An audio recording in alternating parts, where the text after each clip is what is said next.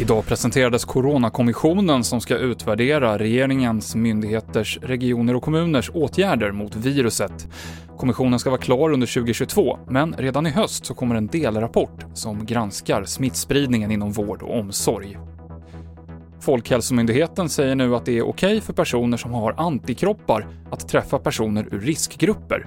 Och omvänt, om man tillhör en riskgrupp och gjort ett antikroppstest som visar positivt så kan man ha sociala kontakter. Den svenska dödssiffran i covid-19 är nu uppe i 5 333 personer. EU öppnar sina yttre gränser igen för medborgare i 14 länder. Från och med imorgon så är resenärer från bland annat Australien, Japan och Kanada välkomna igen. Men turister från USA, Brasilien och Ryssland är däremot inte med på den här listan. Och i våras så dog en pojke efter att ha blivit knivskuren på en skolgård i Kortedala i Göteborg. En annan pojke misstänks ha dödat honom och en domstol kommer att avgöra om han gjort det. Det här kommer ske i en så kallad bevistalan som är som en rättegång, men eftersom den misstänkte är under 15 år så kan han inte dömas. TV4-nyheterna med Mikael Klintevall.